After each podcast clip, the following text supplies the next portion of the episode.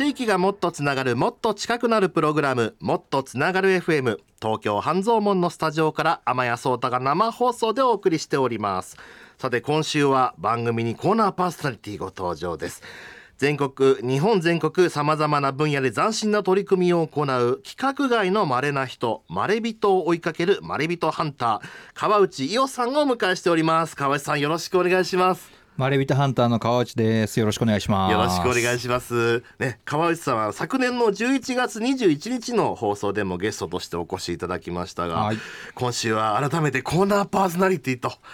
いうことでドキドキです。すいません、本当にお忙しい中ありがとうございます。とんでもないです、ねえー、日本や各世界の各地で農業の分野にイノベーションを起こしている魅力的なネクストファーマーを今回ご紹介いただくと。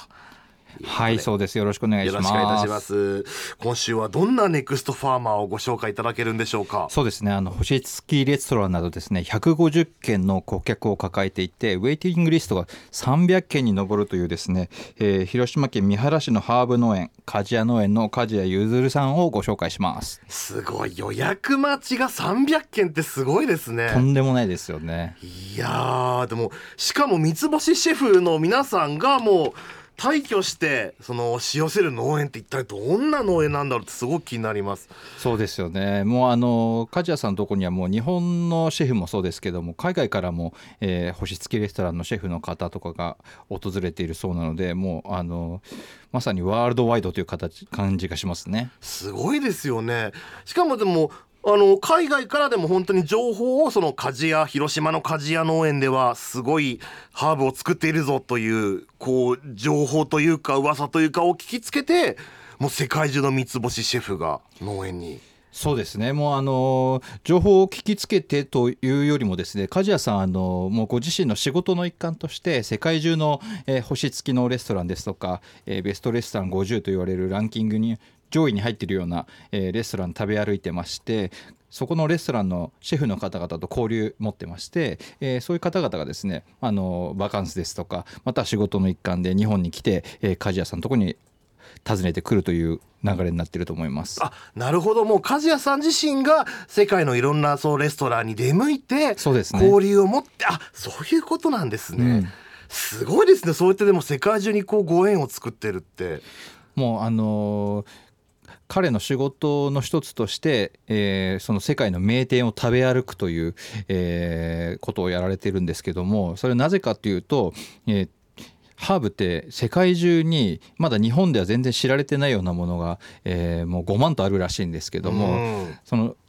トップレストランに行くことでその知られてないハーブを見つけたりとかですね、またあのすでに知られているハーブでもこう食べ方が、えー、日本にはないような食べ方だったりすることが、えー、多々あるそうで、それをこう見つけに行ってると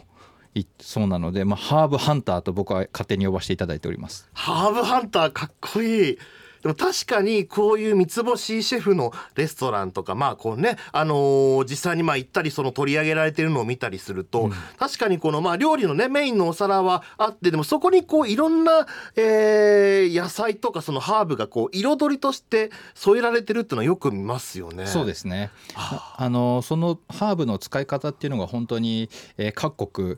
全然お国柄とかそのシェフさんのえー、腕前によってもいろいろ違うらしくてですね、その中にあの食べ方を知ることもそうですし、その自分が知らないハーブを見つけることもそうなんですけども、とにかく、えー、ビジネスのヒントが隠れているということで、えー、年間、えー、もう何回か海外に行かれてはそういうところを食べ歩いているそうです。すごい。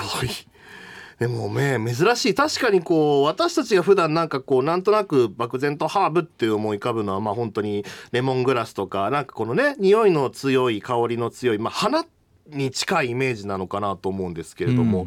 そうか。実際こういうこう梶谷さんが実際にこういろんなところを巡って見つけてくるハーブってどんなハーブがあるんでしょうね。そうですね、あの僕が、えー、聞いてそんなのあるんだって言って一番あの最近驚いたのは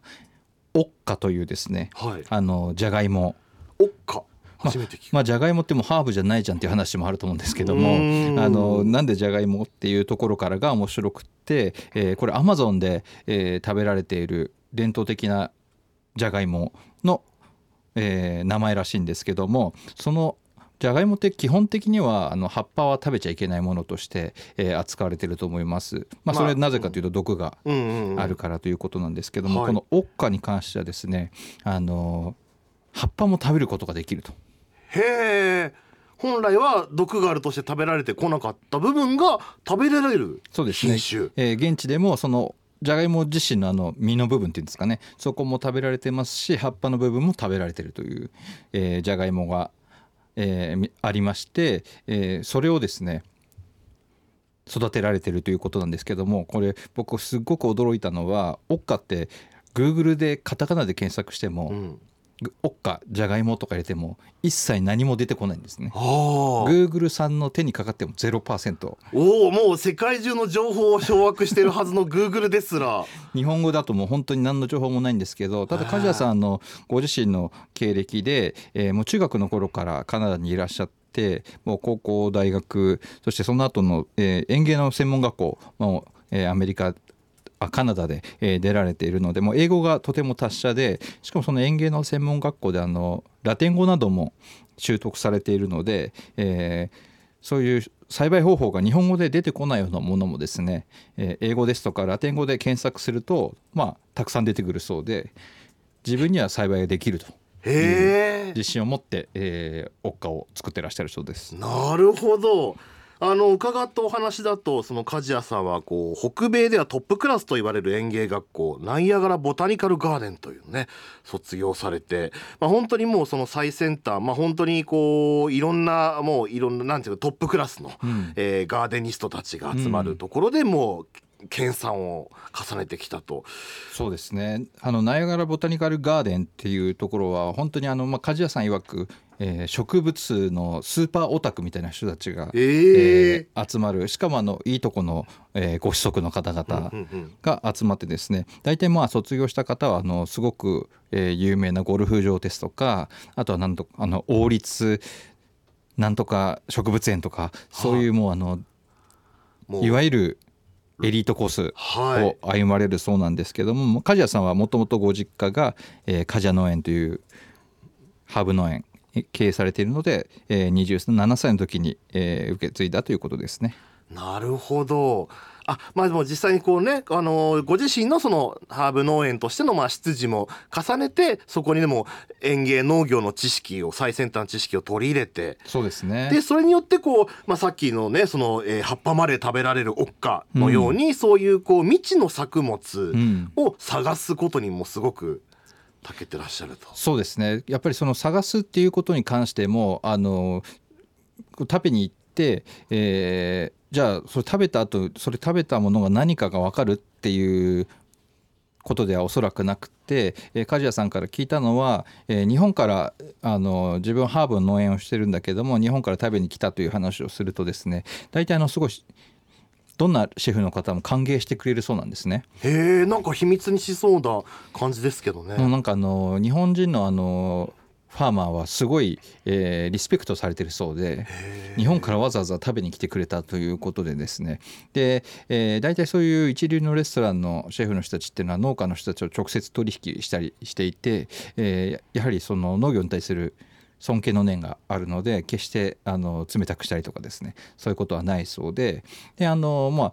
もうすごい大歓迎で、時にはもうキッチンにまで入れていただいたりするそうです、えー、すごい。まあ、やっぱりこの好きっていうその探求のそのまあ本当に職人同士のこの絆ってやっぱりもう国境をやすやすと超えちゃうんですね、うん、そうですね。もうプロとプロのこう熱い何かを感じますよね。いい話それであのその時に今この出ている梶谷さんが見たことがないハーブがあったとした時に、えー、このハーブは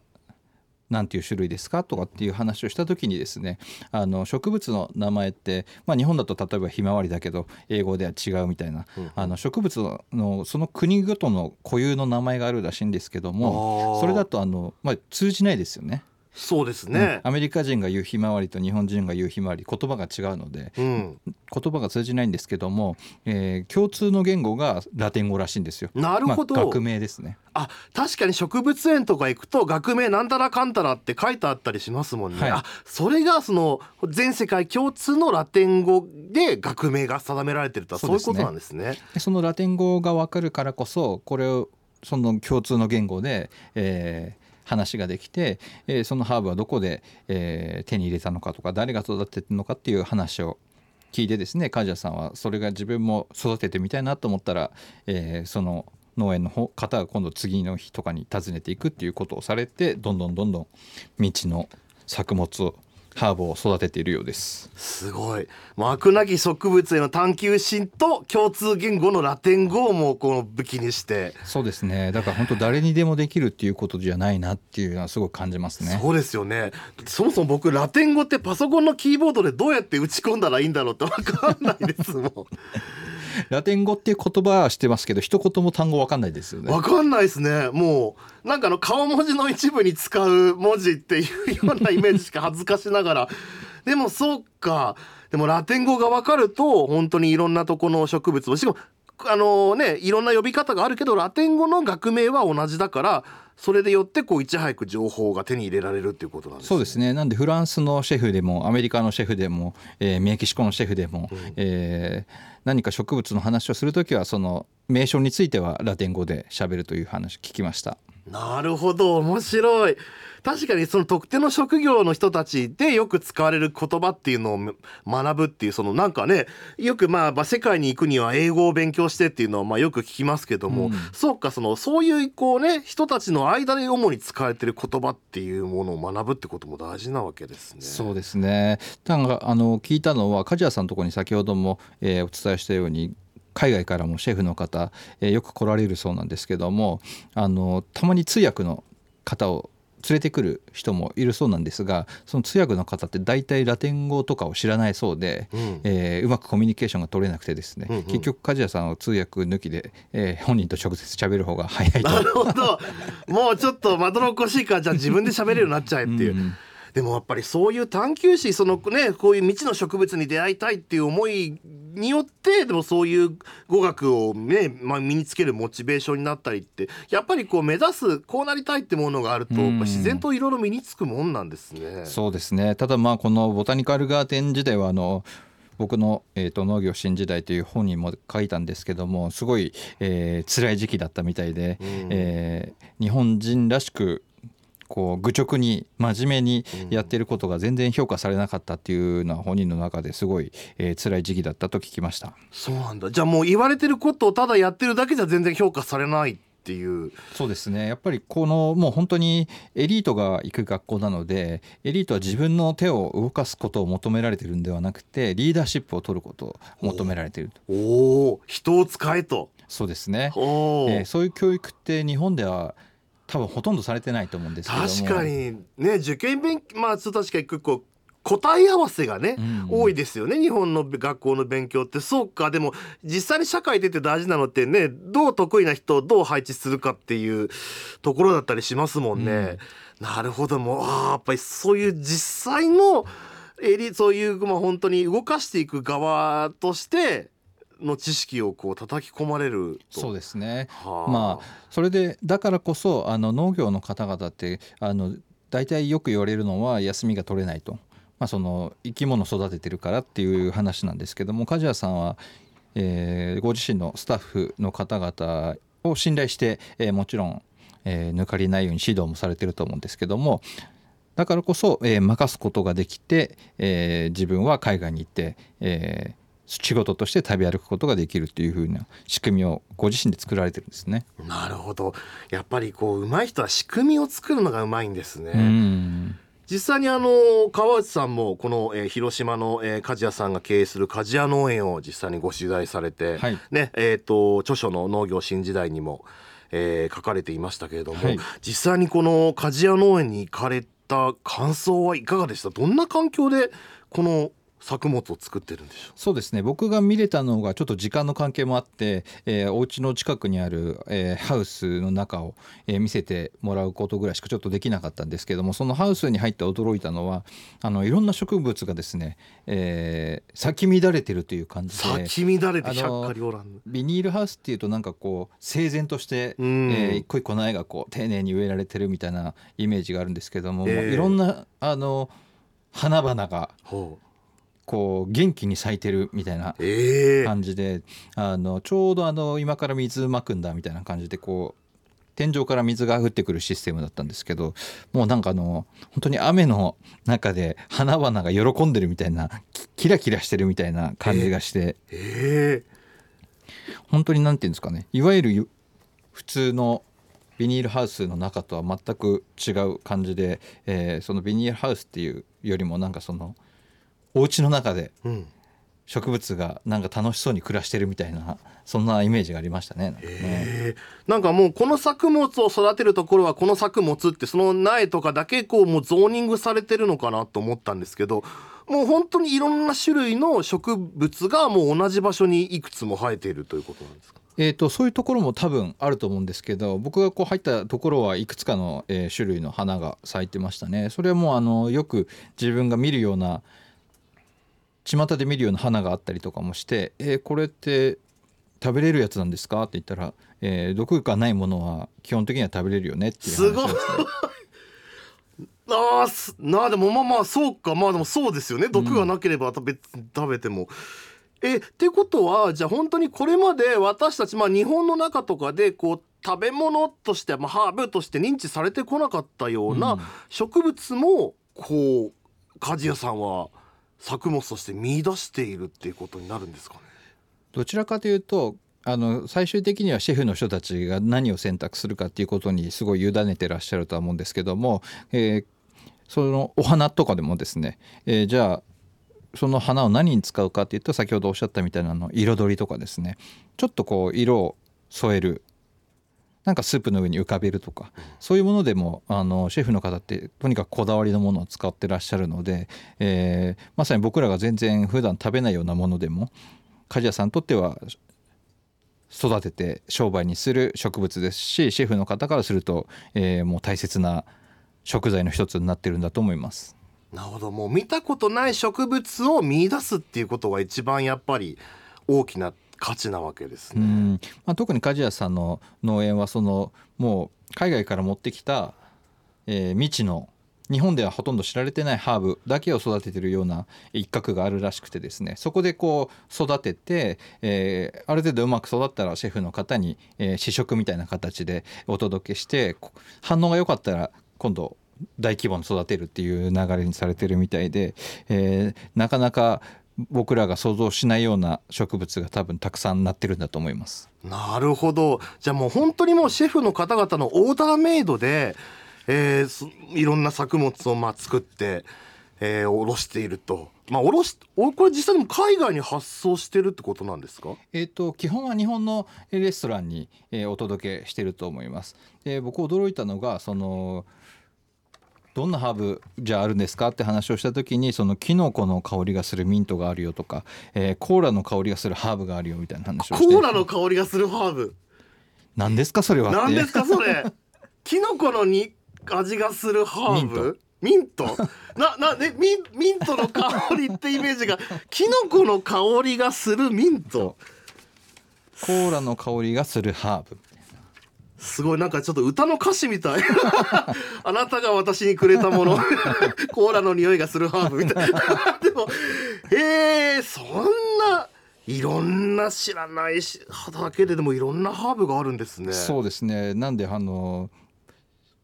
試せるものだったら食べ、食べてみたいなと思いますよね、やっぱりね。面白い。で、多分素人の僕らが思うぐらいなんで、プロの料理人の方々はこうおそらく目をキラキラさせて、うち使わせてほしいっていう話をするんじゃないかなと気がします。もうなんか見たことない作物、見たことない植物を見に行きたければもうと日本の広島の鍛冶屋農園に行けと、多分そういうことになってんじゃないですかね。へー、すごいな。いやもうその話を伺うだけでもワクワクしますね。いやすごい。いやもう実際から川内さんからご紹介いただけでもね、なんかすごい僕の中で鍛冶屋さんのイメージがどんどん膨らんでってるんですけども今回はなんとあのこの後お電話をつながせていただいて、はい、実際に広島にいらっしゃる、えー、鍛冶屋の鍛冶屋さんと生でお話をちょっとこれからお伺いしていこうと。はい、そうですね、はい、僕も楽しみです、ね、ちょっと先ほどちょっとあのテストで電話をつながせていただいたら、もう本当喋り口がたの愉快な楽しげなあの喋り口の方で、ちょっとねこの後一曲曲を挟みまして、えー、生放送でお電話をつないで、えー、実際にこの鍛冶屋の鍛冶屋さんにお電話をつないで、さらに詳しくお話を伺っていきたいと思います。ではですね、えー、メッセージも一回募集しましょう、えー、今週のメッセージテーマは取れたてを食べた思い出、ね、あなたが農園で食べた取れたての野菜だったり、家菜、えー、家庭菜園で食べたね、えー、野菜が美味しかったなど、あなたが最近食べて、まあこれまでにも食べて美味しかった取れたての思い出、ぜひ教えてください。メールアドレスは エムティーエフエム アットマーク ミュージックバード ドット シーオー ドット ジェーピー、 ツイッターのハッシュタグは番組名と同じもっとつながる エフエム、 もっとつながるはひらがな、 エフエム はローマ字でお願いしますします。メッセージならどちらの放送局で聞いているかも書き添えていただければ幸いです。皆さんからのメッセージも引き続きお待ちしております。それでは川内さん、後半もどうぞよろしくお願いします。よろしくお願いします。地域がもっとつながる、もっと近くなるプログラム、もっとつながる エフエム、 東京半蔵門のスタジオから生放送でお送りしています。今週のコーナーパーソナリティはまれびとハンター川内伊代さん。広島県三原市のハーブ農園、ウェイティングリストがなんとさんびゃっけんにも上るという大人気のハーブ農園、梶谷農園の梶谷ゆずるさんについてお話を伺っています。川内さん、後半もよろしくお願いします。よろしくお願いします。さあね、前半のもうご紹介の時点ですでにもうこの梶谷さんの魅力やこのイノベーティブな姿勢がね明らかとなってきましたけれども、ここからは実際にご本人にお話を伺ってしまおうということで、えー、広島にいらっしゃる梶谷さんに生放送でお電話をつなぎまして詳しく伺っていこうと思います。えー、じゃあ早速お電話をお呼びしたいと思います。梶谷さん、こんばんは。こんばんは。聞こえますか？あ、聞こえます。はい。えー、梶谷農園の梶谷ゆるさん、よろしくお願いいたします。はい、よろしくお願いします。いや本当にお忙しい中すいません、お時間いただきましてありがとうございます。いえいえ、大丈夫です大丈夫です。なんかあの普段だったらもうすでにお休みの時間だと伺ってすみません。そんなにそんな早く寝ないです。そうですか。一杯、はい、やってる頃ですか？さっきのなんか話を聞いてるとなんか学者みたいで、はいはい、そんなに偉い人じゃないんですけどいやいや、あの、はい、伺った話だとえっ、ー、と、えーあじゃあ梶谷さんは今、えー、と伺った話だとそのいちにちでこう働かれる時間がごぜんごじからじゅういちじまでの間と、それがあのピークの時で、えええー、といちがつにがつさんがつは僕家族で世界中を旅行してるんです。あ、そうなんですね。そうなんですよ。でちょうど今あの先週オーストラリアから帰ってきて、で来週からあのまたフィリピン行くんですけど、そのちょうどあの今帰国してる時間がちょうどよくて、ああよかったです。今ちょうど日本にいます。あちょっと梶谷さん、そのあのオーストラリアの話がちょうど面白いなと思ってお聞きしたかったんですけども、やっぱりオーストラリアのハーブのハンティング行かれたんですか？そうですね、まああのもうなんか仕事なのか旅行なのかなんかよく分かんない状態になってるんですけどまあ、あの と, とりあえずあのシドニーへ行って、うんうん、でシドニーでなんか有名なレストランをいろいろ食べ歩いたりして、うんうん、でその後に、えー、キャンピングカーを借りて家族なんで、うんうん、でそこからあのシドニーから北へあのバイロンベイっていうすごいなんていうんですかね、あのサーフィンが有名なヒッピーが集まるなんか怪しい街があるんですけど、へへそこにあのせんキロぐらいあるんですけど、そこに家族であの行きながらいろんな農場を見ていろいろ食べたりして、スーパーで見たりとか、なんか本当になんていうんですかね、いろんな農家と海とバケーションと仕事を合体させるような感じですかね。えー、もうなんかあの、はい、Facebook 見てるだけで楽しそうだなと思いつつ、はい、えー、お仕事もされてるんだろうなと思ったんですけども、はい、あのー、今回なんかこう収穫あったんですか？そうですね、今回もあのいろんな農家に行ったりとかして、すごいなんか面白いというか、向こうでなんか野生に生えてる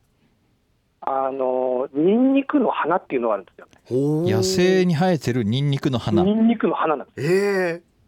それがなんかすごい面白くて、しかもこれピンク色の綺麗な花なんですけど。ピンク色なんだ。へー、はい、ピンク色の星型の、あのー、花なんですけど、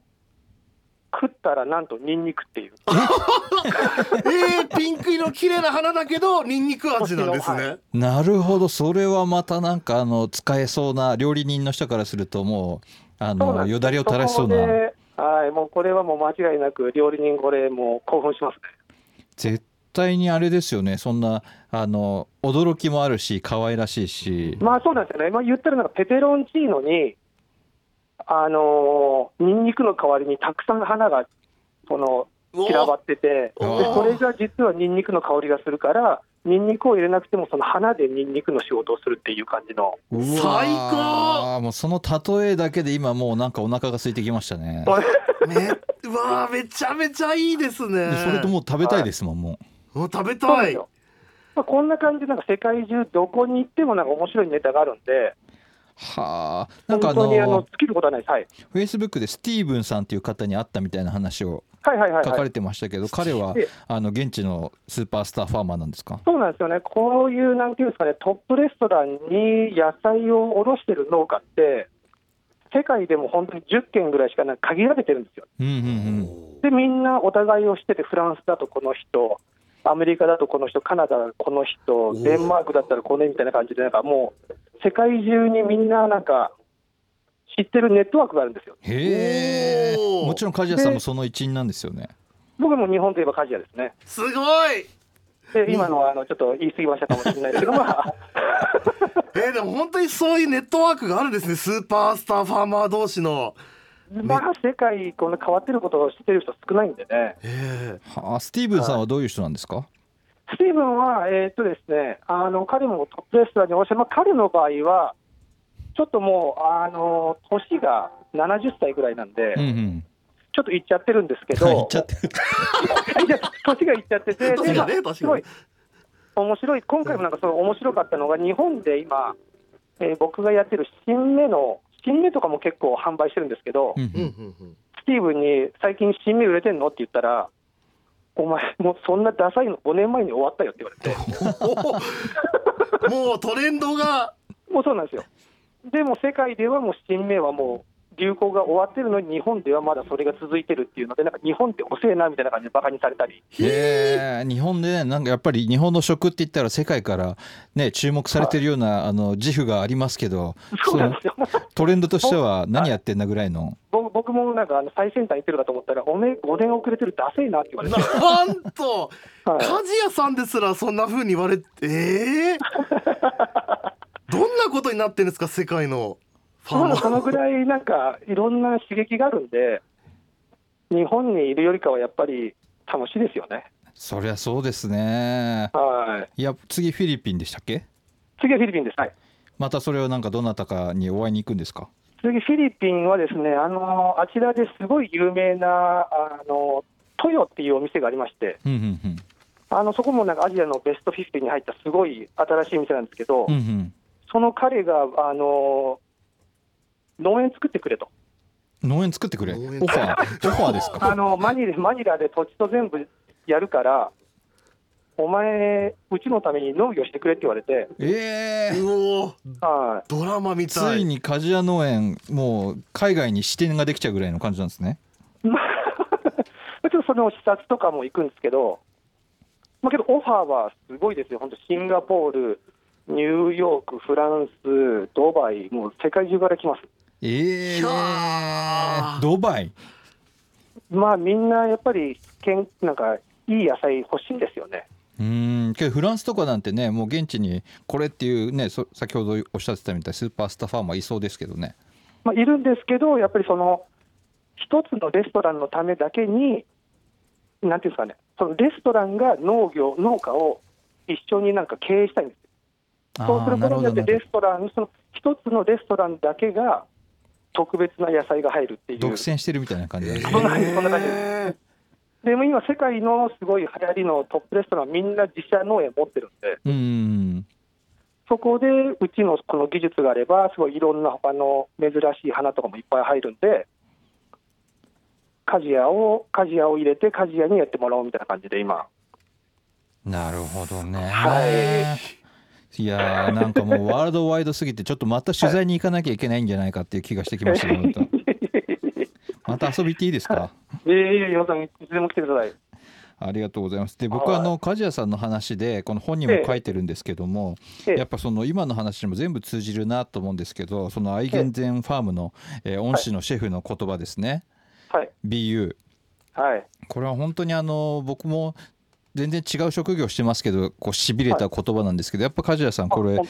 もうあの自分の中で大切に今も大切にしている言葉なんですか？まあ、本当なんかあの常にそのことは考えているというか、うんうん、なんていうんですかね、やっぱり変わったことをしたいというか、うん、人っていうのは誰かに憧れたりとか、なんか俺にはないこれにはないとか思うんですけど、やっぱり自分にしかないものをそれをなんかなんですかね、引き出していくとオリジナリティができるっていうか、うん、僕の場合は本当に食べることと旅行と植物が大好きなんですよ、うん、このみっつを合体させたらもう誰にも負けないっていうのを本当にずっと考えて ビーユー 自分なら何ができるっていうのをいつも考えてます。僕も考えます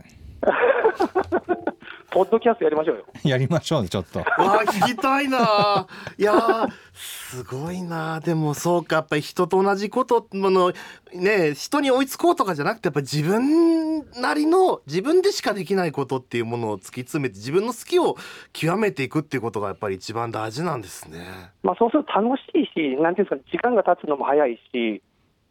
もう本当なんか自分の趣味なのか仕事なのかもう分かんなくなりますよね。なるほど。いやーすごい、めちゃめちゃ深いお話を本当にありがとうございます。いえいえいえ、実際にあの例えばまあこの今番組も今放送中なんですけど、こう番組を聞いたリスナーさんがこう鍛冶屋農園の作物で食べてみたいなって思った場合ってどういった形でこう私たちって食べることができるんでしょうか。いい質問ありがとうございます最近ですね、研修生とか従業員がたくさん増えて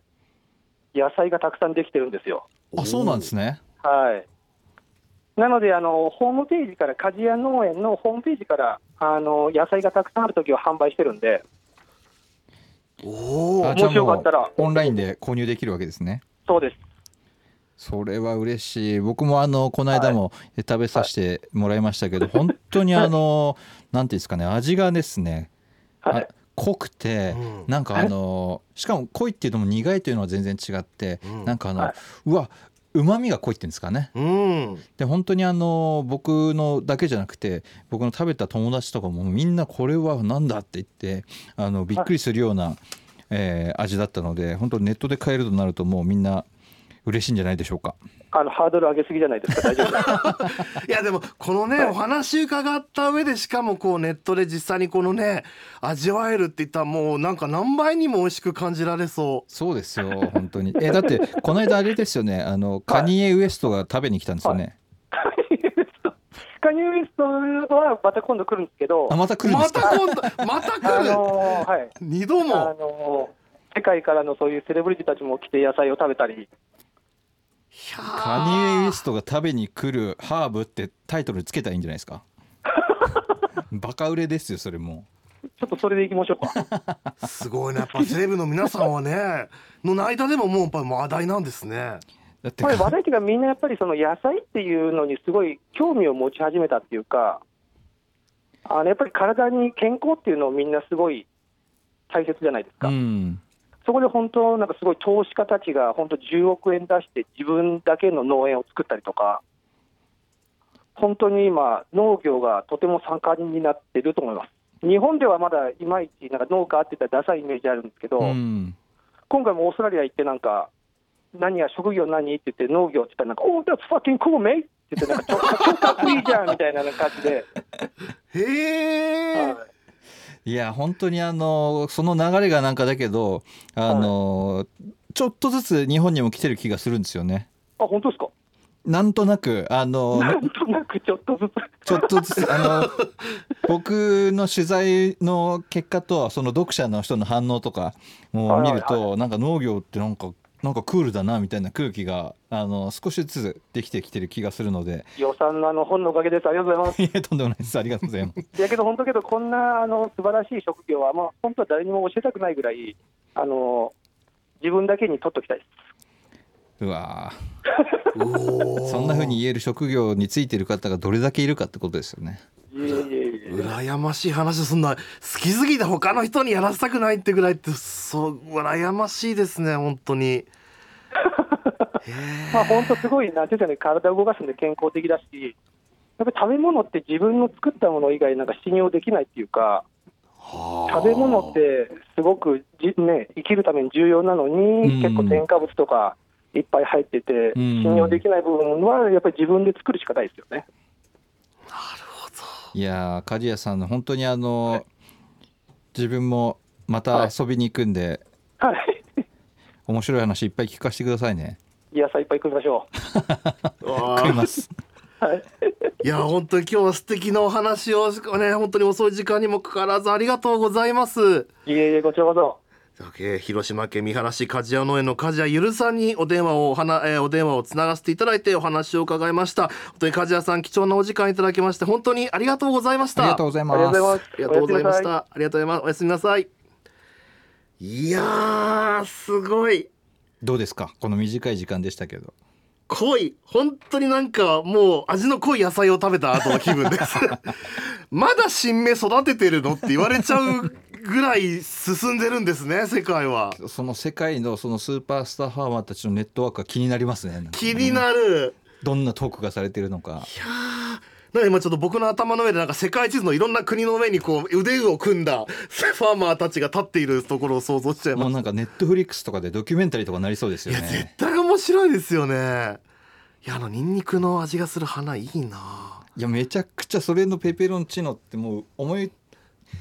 想像するだけで、ええ、美味しそうでもうなんかもうさんぜんえん出しても食べるみたいなそんな気分になりますね。出しちゃう。なんかもう想像しただけでちょっと口調がうっとりしちゃいますもんなるほど。いやでも実際に、ね、しかもちょうどあのウェブなどを通じて、えー、こちらは、えー、や作物もね梶谷さん梶谷農園で買うことができると。いやもうこれは本当に貴重な機会だと思います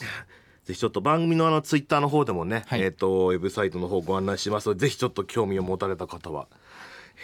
アクセスしてみていただければと思います、はいはい、というわけでね今週はコーナーパーソナリティとしてまれびとハンター川内伊代さんに広島県三原市のスーパースターファーマー梶谷農園の梶谷ゆるさんとともにお話を伺いました、ね、あのお電話をつながしていただきました梶谷さんも本当にありがとうございました。そして川内さん本当に素敵な方ご紹介いただいてありがとうございました。こちらこそありがとうございます。ちょっとまた次回どんな素敵なネクストファーマーをご紹介いただけるのか本当楽しみにしております、はい、ちょっと次回もよろしくお願いします。よろしくお願いします。ありがとうございます。というわけで、えー、今週もあっという間にお届けしてまいりました。もうね絶対盛り上がらないわけがないんですよ。もう本当に生放送に収まるか心配しながらのスタートですがやはりねあのー、こんな時間に気がついたらという感じですよ、えー、収まりきらなかった生放送に収まりきらなかったお話はこの後番組ポッドキャストで、えー、こちらは、えー、サウンドクラウドそしてアップルポッドキャストそしてね番組のツイッターからも、えー、リンクを貼らせていただきます、えー、毎週金曜日のお昼頃までに更新してまいります。ぜひねいただいたちょっとお便りもご紹介しきれなかったので、えー、たくさんねいただいておりますのでこちらもポッドキャストの方で引き続き続きご紹介させていただきつつ川内さんとは生放送でお話ししきれなかったお話をちょっとたっぷりしていこうと思います。まだまだ話せそうですね。ねえもういちじかんぐらいいきそうどうぞよろしくお願いいたします。はいよろしくお願いします。そしてね聞いたお話だと、えー、一部の地域でお聞きの方は、えー、この後ですねこの後、えー、大西貴文さんのザ・ナイトをね一部の地域ではお届けするんですがちょうど今日で放送よんせんかいということでおめでとうございます。おめでとうございます。 さ, さっきね大きなケーキがスタジオの前を通り過ぎていきましたちょうどね生放送が始まるくらいには大西さんもちょうど召し上がられた後なんじゃないかなとちょっとねケーキの油でちょっと普段と違う声の響きになってたりしてみたいなちょっとねネットしてない地域の方すいません。まあそんな感じでですねお届けしてまいりましたもっとつながれ エフエム 来週も日本各地の街角でお会いしましょう。ここまでのお相手は天谷壮太でした。この後も引き続きお聞きのステーションでお楽しみください。